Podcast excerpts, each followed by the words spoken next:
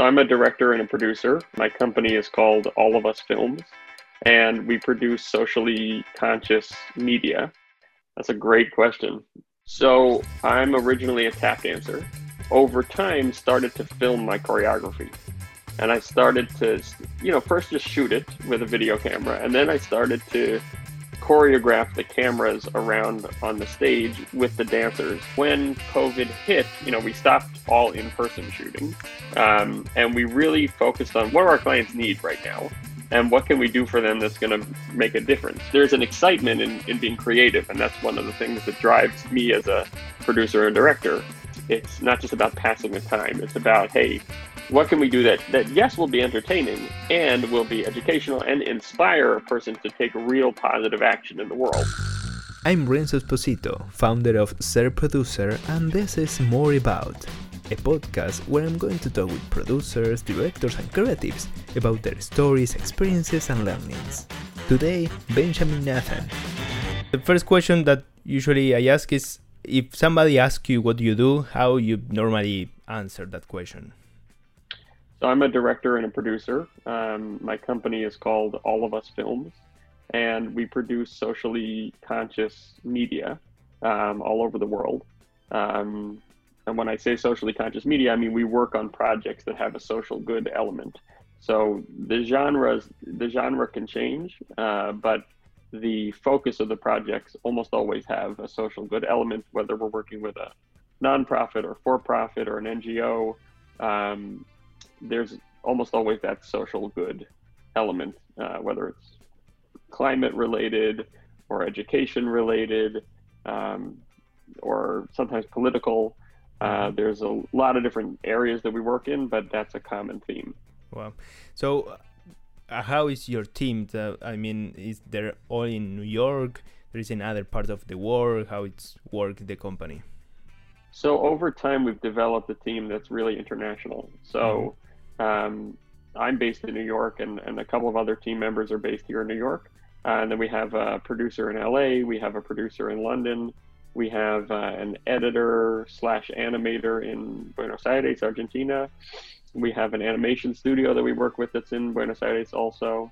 Um, we have producers that we work with in other parts of the world, including uh, India, Kuwait, Egypt, um, Israel, um, different parts of Europe, uh, and we've developed and China. We've developed those teams as we've been working on different prog- projects that that necessitated having you know teams in different parts of the world. So over time, we've built that team, and it's it's wonderful. They're all they're all really wonderful people. So it's um, everyone has their own different skill set. Mm-hmm. But because of this widespread team, we're really able to take on projects where we have to shoot sometimes with very little notice if we're shooting with a head of state or something like that we don't always know a lot of time in advance how you know when we're going to be able right. to get that 15 minutes mm-hmm. with the prime minister of india or the president of chile so we have these teams ready to go and we're able to make those things happen and how uh, covid affects your business in this current time? Like... One of the things that has not changed a lot is that we were always used to working remotely because okay. our team is so spread out. Um, that was not a big change for us. Mm-hmm. Um, in when COVID, when the lockdown started, we were in the middle of a couple of large uh, post production projects. So we had already done the shooting and we were mm-hmm. in post. So that was just coincidental that it worked out that way. Right. Um, and then when COVID hit, you know, we stopped all in person shooting. Mm-hmm. Um, and we really focused on what can we do for our client, what do our clients need right now, and what can we do for them that's going to make a difference? Because you know, I don't want to offer things that are just, you know, for for our benefit. It really mm-hmm. should be benefiting everybody. Yeah. Um, so we started to look at virtual production, and I think different people to different people that means different things. But for us, the one of the first, we had two two big projects at the beginning uh, of the lockdown, one of which was the World Environment Day PSA for the United Nations Environment Program. And that's something we usually go out and shoot, and we're mm-hmm. shooting pieces sometimes all over the world, sometimes in different parts of the US. Um, and we couldn't do that. So we thought, you know, what can we do with stock footage that's not going to feel like stock footage? Um, and also how can we recruit celebrities? That's another piece of our business is recruiting celebrities uh, and influencers to be in some of the campaigns mm-hmm. that we produce. So how can we get them involved in a way that feels organic and relevant right now? And we we looked at a lot of different styles, and we created a style where we're, um, and you can see this on our website, where we did a lot of split screen imagery with stock footage and archival footage to show metaphors for connection between mm-hmm. human beings and the rest of nature and why it matters that we care for our planet. Um, uh, talking about biodiversity and mass extinctions that are that are on the cusp of happening, and how we as human beings are now dealing with our own mortality in a new way, given the right. COVID pandemic. Um, so it gives we we wrote the script and kind of developed the concept with this idea in mind that how do we have people relate to the idea of extinction? And here we are, you know, face to face with our own mortality. It's a, it's um, there's an opportunity to create that experience for people, mm-hmm. that relationship, and and hopefully extend that concern to the rest of nature mm-hmm. as well. So we did that, um, and we had a lot of great, great people from all over the world participate. Uh, Bill Nye, Billie Eilish, a whole bunch of other celebrities and influencers from literally all over the world who submitted self-filmed pieces. Um, so that was one piece that we did, and that was mm. that was a great success. Uh, I was written up in Adweek, which was um, huge for us, you know, to get that kind of exposure. Um, and then we also produced a virtual gala for a nonprofit in based in New York called National Dance Institute. Um, and uh, as you probably know, a lot of nonprofits have their galas, which is a big mm-hmm. fundraiser, in the spring or in the fall. So they couldn't do it, um, and so they we've partnered with them on many projects before, and they said, "Hey, can we do a virtual gala? How can this look?" Uh, so we created a virtual gala with them that was all uh, uh, based on things that we could collect from people, selfie films that we we helped them figure out how to do that, um, archival footage, and we crafted a basically an hour long show that people could tune in, donate, and it was a very successful event for them. And we're now doing that for other organizations as well, even going as so far as to now shoot with like a one or two person crew to go and shoot interviews here and there as long as it can be done safely. Mm-hmm. Um, really, safety is like a top top priority for us. Yeah. Um, and also, what we're doing is we've developed um, uh, piece of equipment uh, that we can send out to folks that will get a more cinematic feel, but mm-hmm. they can operate it themselves. It, it plugs into the computer so we can see what the camera's seeing through Zoom. And then they're also recording locally on a camera. So That's we can great. get that, you mm-hmm. know, higher resolution footage with yeah. some depth of field. You know, it'll have more of a filmic look to it. And then there's no contact there. So that's, you know, completely safe. Mm-hmm. Um, so that's another way that we're working with you know some of the restrictions and things have. I mean, I know a lot of film production companies have been having trouble with business right now. We've been very fortunate to be very busy, um, and really the the flexibility and the creativity to do these virtual productions right. has been um, has been you know a lifeline during this time and really a resource for, for people that we're working with because they need it. You know, everyone mm-hmm. needs to produce content. They need to produce, especially our clients, meaningful content that's going to help them fill a budget gap or help them get their message out for events that mm-hmm. are still taking place, even if they're virtual. Right. Um, so we've been really able to, you know, there's a lot of creativity involved, which is fun. You know, it's it's a it's a crazy time and a difficult time, mm-hmm. um, and a lot of opportunity for creativity also. And talking more about your career, how you started in in the production industry? When was that the moment that you said, okay, that uh, it was in the college, and after, or how was the beginnings?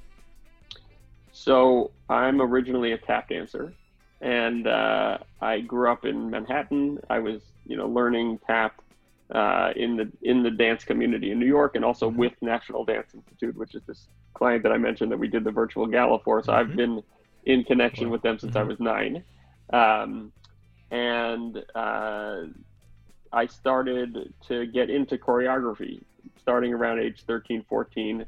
I started to choreograph dances. I was mentored by the people at National Dance Institute, by um, also by the founder there, Jacques d'Amboise, who's a world class ballet dancer.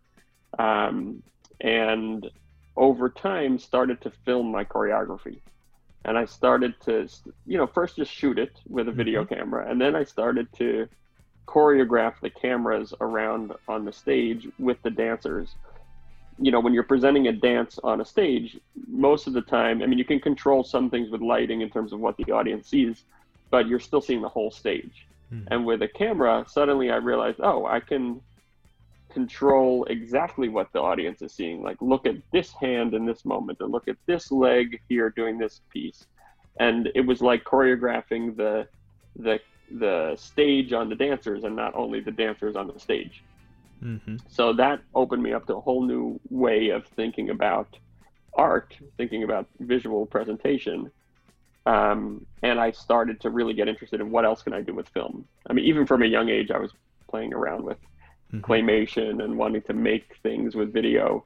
Um, so then I studied film in school. I went to University of Massachusetts Amherst, and there's a major like a, a um, to create your own major. So I did that, and mm-hmm. I, I, called it philosophy and psychology in filmmaking. And I took as many. There weren't a lot of hands-on film classes, but I took as many of those as I could. There was a lot of film theory, and then I took a lot of psychology and philosophy classes, and, and looked at like how do you use those concepts to tell stories. Um, and then I got every time, every break I had from school, I'd come back to New York and just try to get on whatever sets I could get on to have mm-hmm. Hands-on experience. But I always loved it. I loved producing things. I loved creating uh, art, and you know, I think I really like the mix of right brain and left brain. Like I love the creativity, mm-hmm. and I also love the organization and the you know problem solving and working as a Analytics, team to create mm-hmm. solutions. Yeah. So um, yeah, I worked at a number of different jobs. I worked um, first doing corporate videos uh, for a year out of college. Then I took a year off from film and I went to New Mexico and taught tap dance uh, in schools there. Then I came back and I was really interested in making a documentary about children and dance. Um, I worked in TV for a while, and um, did some film projects uh, and eventually started working in commercials. And after a few years of doing that with another company, I decided, hey, I want to start my own, mm-hmm. you know, business and, and really focus on filmmaking with a social good element. Um, right. One of my beliefs in starting the company, still a belief of mine now, is that we as media makers have a responsibility. Uh, and that responsibility is really about, you know, we have the, the gift if we're doing something well of having people's attention and what can we do with that attention that's going to help the world so that it's not mm-hmm. just about me producing something and you being entertained but it's it's not just about passing the time it's about hey what can we do that that yes will be entertaining and will be educational and inspire a person to take real positive action in the world because you know having a nice emotion is nice mm-hmm. a lot of times it just ends there but how can we inspire people to really do something positive? And that's um, that's a cornerstone of, of my work and of our team's work, uh, and it has been from the beginning, and it still is today. That is this why you produce this possibility of like change the world through media. There's that's definitely the main purpose, mm-hmm. um, and you know I think that there's I think there's just tremendous opportunity. You know, I love the creativity behind it. I'm not mm-hmm. saying that, you know, film should only be utilitarian and, you know, only used for this purpose and that's it. Mm-hmm. I love, you know, creating something that's beautiful, that's going to, that's, exci- there's an excitement in, in being creative. And that's one of the things that drives me as a producer and director.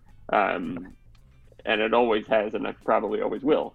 So yes, that's there also. But if I'm excited and it's creative and it's, and it's exciting to watch, then what's the message behind it also?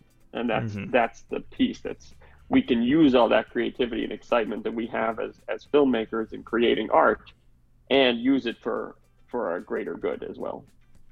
When if you look to the past and when you start in in this industry, what do you wish you had know when you started and said, "Oh, this is something that helped me." If I know, that's a great question. Um, well, maybe to take my time. You know that that everything, especially in our business, takes time, and it's okay, uh, and that's you know part of it. Of course, there's projects that we do that are you know that move very quickly and have a quick mm-hmm. turnaround time. But even you know, especially for our own independent films, because we also produce independent films as well, these things take time. Sometimes they take years, and it's that's okay, and that's part of the process. And uh, you know, be patient and be diligent with the work. You know, keep the work going, mm-hmm. um, but also know that there's a long trajectory for a lot of these projects, and and that's part of it. Um, and also, I'd say, you know, everyone on the, I think when I when I first started in the film business, I when I was on sets, I was around a lot of assistant directors, um, you know, from time to time who would, you know, be very authoritative and very, you know, like almost yelling at people, you know, that, that it has to be this way or has to be this way or move mm-hmm. faster or you're not doing it. And so I kind of thought that that was the way you were supposed to be an assistant director. And a couple of times that I was the assistant director, I started doing it that way and people did not react well. And I was, and it took me a little bit of time to learn that that's not the only way. And there's a lot of amazing assistant directors who don't ever raise their voice or they're everyone loves them mm-hmm. and they're still getting things, you know, moving on schedule. So, once I learned that, I kind of decided that I wanted the experience of our crew and our team to be as great as the experience that we would want a client to have, uh, as great of an experience that we would want anybody to have. We want we're really all working together on the same team, mm-hmm. and it should be a, a, a, wonderful experience. And I think that's uh, the environment that we create now when we're on set is that we're we're working as a team. It almost feels like a family a lot of the time, um, and you know, we care about each other. We we we really work hard to hire people that have that same kind of mentality and work ethic, and um, just that are genuinely great, you know, people that you want to be around. Mm-hmm. So, um, so yeah, that's something that would have, you know, it took time to learn, but but mm-hmm. but it's something that would have been nice to know at the beginning. Yeah.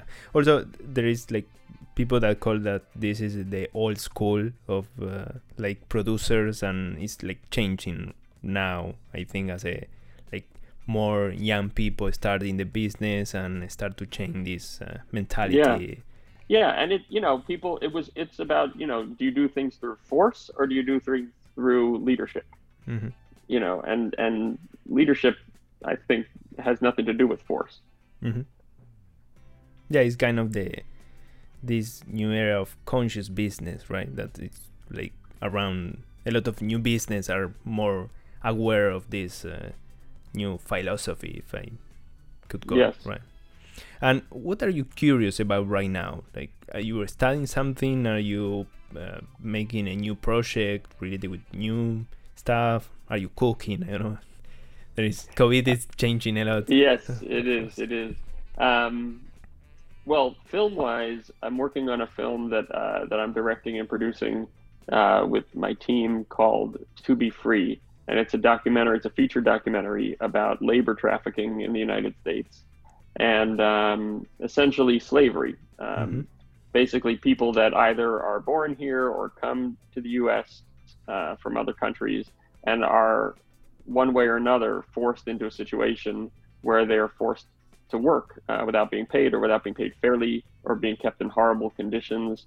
Uh, I, learned about this in 2016 uh, from a family that we interviewed for another project uh, that lives in Cincinnati, Ohio. They're originally from India. And um, I was completely ignorant about this topic. I think, you know, in the news, we hear a lot about sex trafficking, mm-hmm. but we mm-hmm. don't hear a lot about labor trafficking mm-hmm. specifically. Mm-hmm. Um, so I said, you know, if this is, you know, how common is this? Is it is it very common? And and they told me yes, it is. It's extremely common. It's in every city, in every town in the U.S. Uh, and people just don't know it's happening right in front of us. We're probably going to stores and restaurants and businesses that have slaves, and we don't know it. And I was just like blown away by that. And I said, we have to make a movie about this because nobody knows. You know, if I if I am a person that cares and I would want to do something, I can't do anything if I don't know about it. Mm-hmm. Um, so we started making that movie, and we're we're we've moved quite a long way through that process. Uh, it's actually going to be about a third or maybe forty percent animated uh, to recreate the stories of the survivors in a way that's you know true to their experience. Um, mm-hmm. And also, I just I never really liked reenactments with actors. I think most of the time they don't they look very cheesy. Mm-hmm. Mm-hmm. So I didn't want to do that, um, but I wanted to bring it to life in a way that was going to be engaging for an audience. Uh, we also have um, the actor Martin Sheen as an executive producer, so he's been a huge advocate for the project, and we're mm-hmm. in the process of raising funds to complete the film now. So um, we have an amazing. I think it's an amazing. I'm biased, but I think it's an amazing uh, trailer that tells you know tells the story of what the film will be and then once we have the funds together, we'll be we'll finish shooting. Hopefully, things will open up to the degree that we can finish shooting. Mm-hmm. Um, you know, we'll do much more animation, and uh, so I, I, envision the project taking another year to two years to finish, uh, especially given the state of things mm-hmm. right now. Um, but it's a very important piece, and I hope you know my purpose with that is to really educate the public about this issue of labor trafficking and once we're educated, we can start to recognize the signs of, hey, you know, why is that person working in this takeout restaurant and their kid is there with them all day during a school day when they should be in school?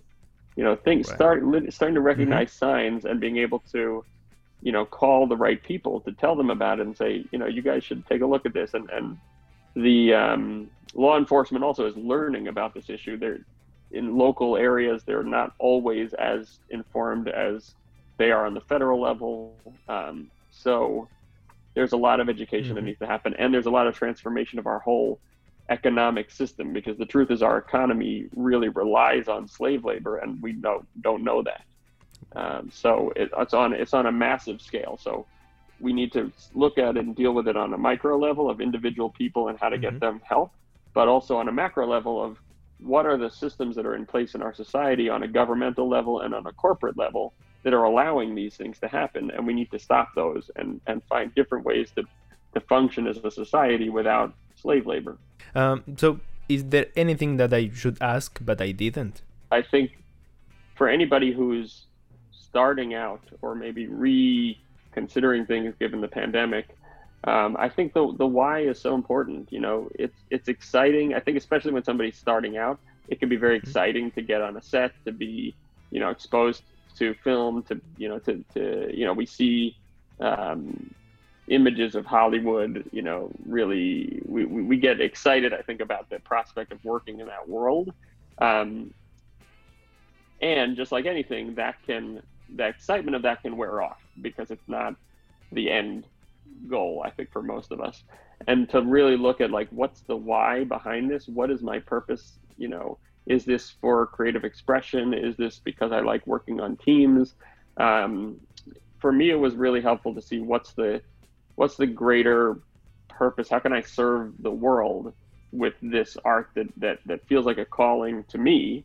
Mm-hmm. Um, but what can I do that's not just to be fulfilling to me, but to really share that um, share something positive with the world. You know, I think it's beyond like selling a product. You know, I think a lot of times when we work in commercials, which, um, you know, we certainly make commercials, but when we're working just to sell a thing that has no greater purpose than just selling those items, eh, I, it, I've experienced that feeling very hollow. You know, mm-hmm. even if it's creative and interesting, you know what's the ultimate purpose there? It doesn't it won't sustain me as an individual for a long time in terms of my inner fulfillment. So i've always looked for even when we've done you know projects like that um, that have been really exciting creatively it's like okay i could do a couple of those but then i need to do something that's going to be have a greater mm-hmm. purpose. That's so great. So thank you for for your time and for this uh, interview. It's really helpful for our community. And... Thank you, Renzo. This is great. I'm, I'm excited you're doing this, and I'm really happy you reached out.